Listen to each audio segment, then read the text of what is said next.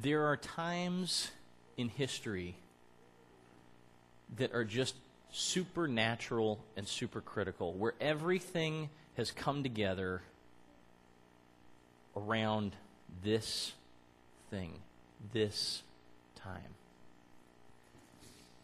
And if you think about where we are right now, you consider you consider what it is that we're trying to remember right now. That is one of those things. Where when you see that, that everything that's in Scripture, everything that, that God wrote down in the Bible, is leading up to tonight. Everything that He said is leading up to right now. And I've been waiting since the 1st of December, so when we began this Advent journey together, to say this to you. Hope has arrived. It's not on the way anymore. We're not waiting for it anymore. It's here. And I'm so glad that you've joined us for a celebration tonight of Christ's birth because that long waited time is upon us. And now we can confidently say that it is among us. And so we rejoice. And yet I wonder, instead of just rejoicing, if we're not just kind of breathing a sigh of relief as we get to sink into the chairs for a minute and forget about all the stuff that we still have to do. All the preparations we've been making, all the plans that we still have to enact, all the presents to wrap, the food to prepare, the traditions to keep, the house to clean, the ambiance to create, the in laws to tolerate. By the way, my in laws are here tonight, and I just want you to know that I'm very blessed and thankful that they are here and in so much trouble right now. I'm just going to keep moving forward. Um, but seriously, though, I want to ask you tonight to consider the greatness of what we're engaging in and consider if that may not have just been lost on us a little bit in the midst of all the other things that we've got to contend with. Is there room for rejoicing in our hearts the way that God intends us to rejoice in this evening? Rejoice in this time. Rejoice that everything that we learned about in the Word is leading up to this moment when hope is not far off and hope is no longer on the way, but hope is here and hope is at hand. In the narrative of Luke that we just read about Christ's birth, it's just another day in Bethlehem for a lot of folks.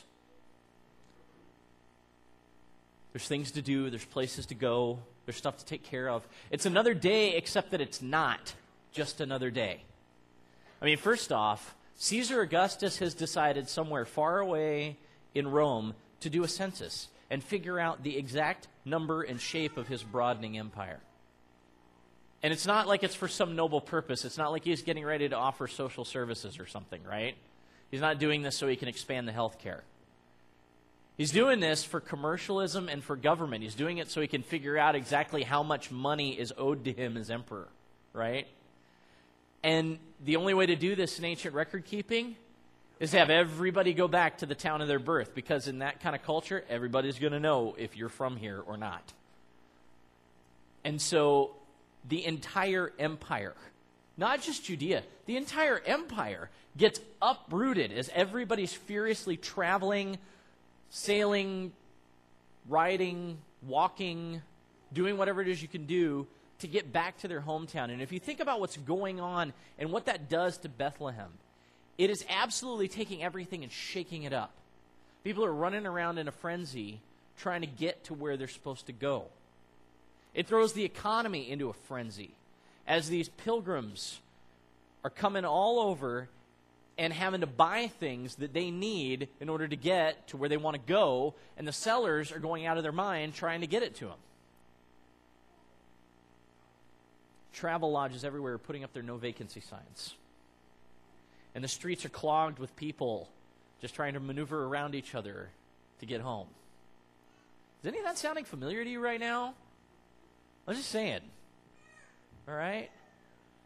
I I imagine the scene from a heavenly perspective looking like a bunch of little ants scurrying around when their ant hill gets kicked.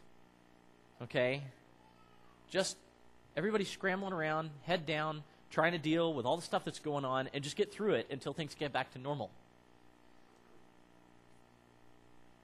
And it's into this environment, Luke says. It's into this place that the salvation of the world kind of quietly and unassumingly comes into town. In the form of a tired carpenter from Nazareth and his pregnant fiancee, road weary and searching for a place to birth her firstborn son. And after exhausting all of their other options, they find a small, small grace. There's a covered shelter somewhere.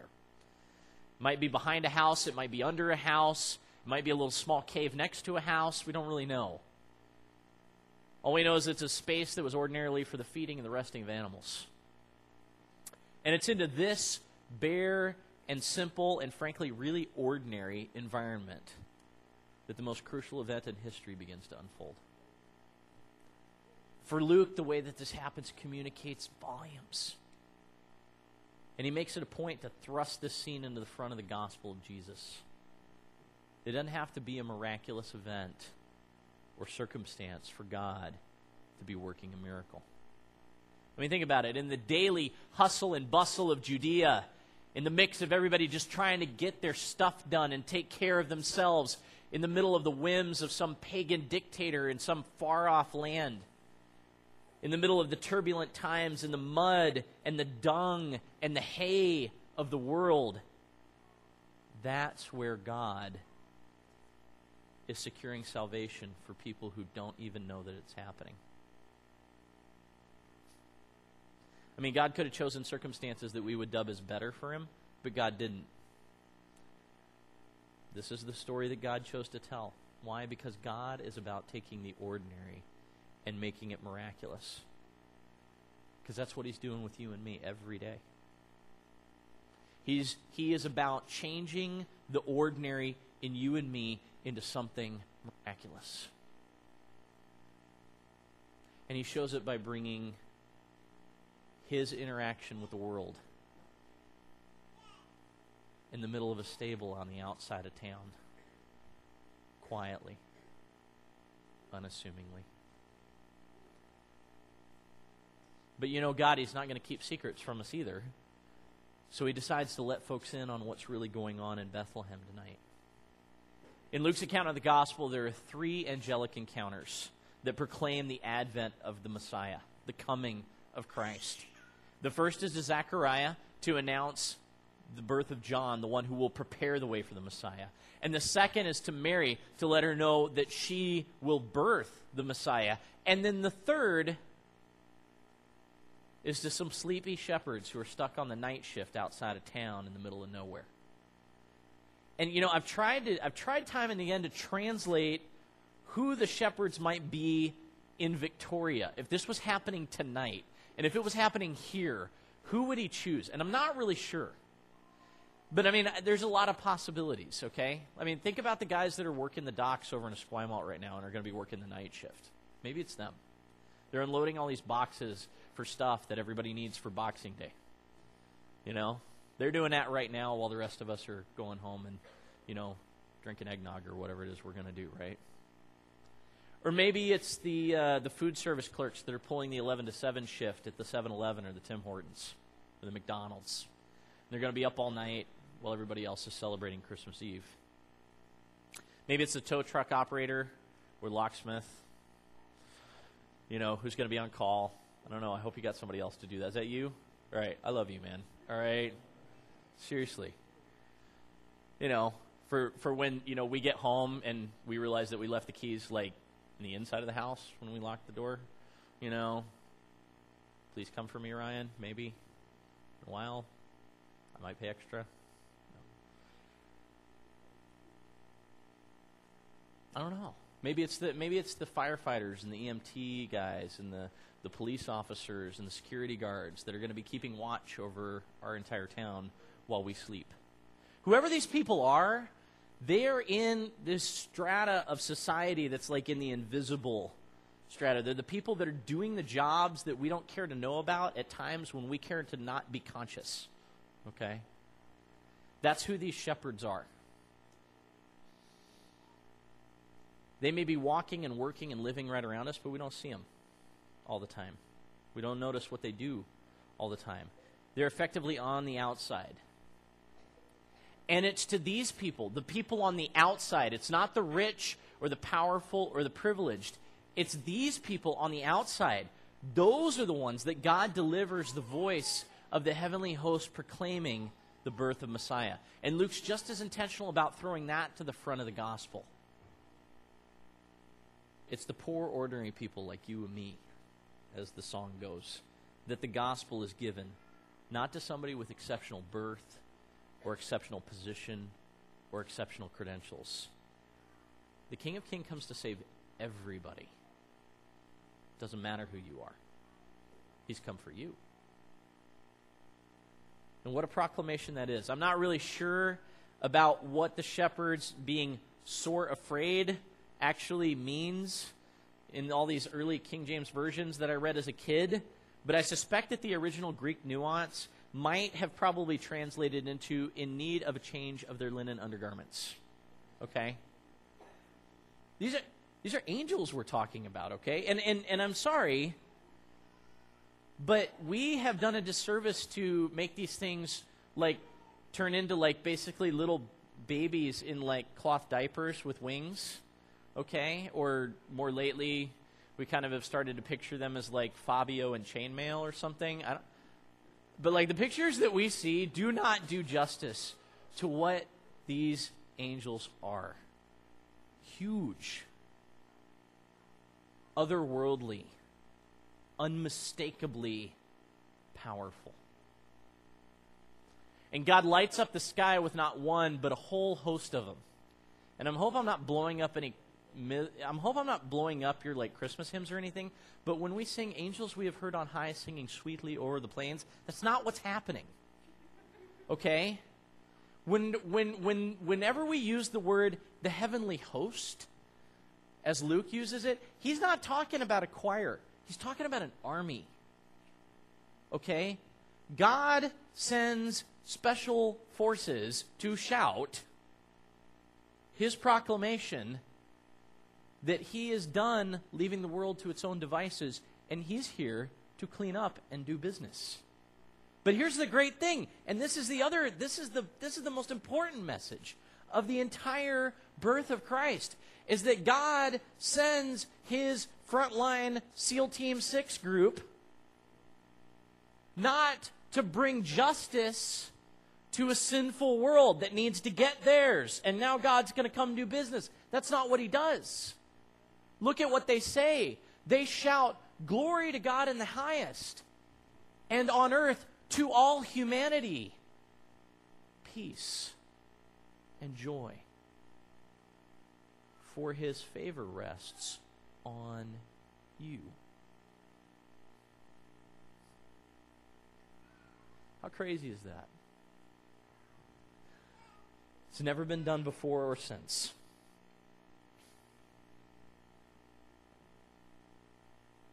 And it's not a restriction, by the way, it's an inclusion, in case you missed that. The whole world, regardless of race, ethnicity, belief, status, stature, or apparent value, is greatly favored by God. For he's ordained that this unassuming birth in a manger is actually going to be the hope that has arrived for everyone. The Savior of all. The only question is, is who's going to notice and who's not? Who's going to answer and who's not? Who's going to let him be who he is and who's not? The message of this Advent is all wrapped up in the last part of our reading, I think. It's all about the response of these shepherds. I mean, think of what they could have done. They could have said, Man, do you believe that? That's crazy. That's unbelievable. God coming as a baby in a feeding trough? Forget about it. Even if we did see the sky light up, it's just, it's too incredible to believe. They could have come up with all kinds of logical reasons of why God would never do that. They could have just said, well, that's neat, and then return to their life as usual. But that's not what they do, is it? They drop everything. They leave the sheep to fend for themselves. It's usually not wise if you're a shepherd, because sheep are silly. But they just drop everything and they say, Come, let's go see what's going on. And they are rewarded for their faith.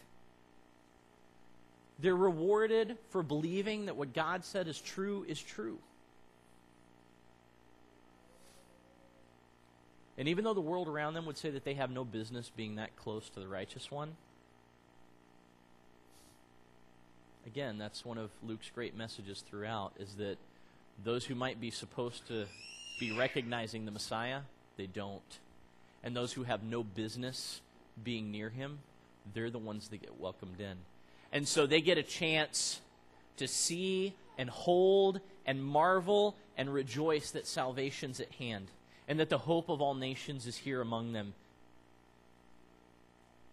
Like everybody that would come after him that would believe in Jesus, they are the ones who recognize him, they are the ones who respond to him, and they are the ones who find that they have been given a seat at the table of forgiveness and the table of mercy.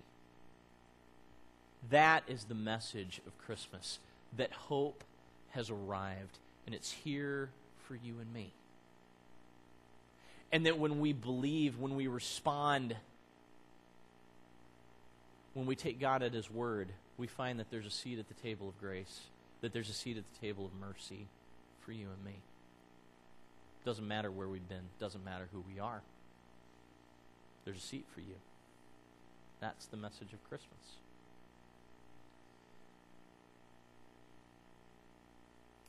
While the rest of the world is caught up in self importance in Bethlehem, while they're running around doing their thing, eyes down, those who are willing to look up and see what God is doing, see God making the miraculous out of the ordinary.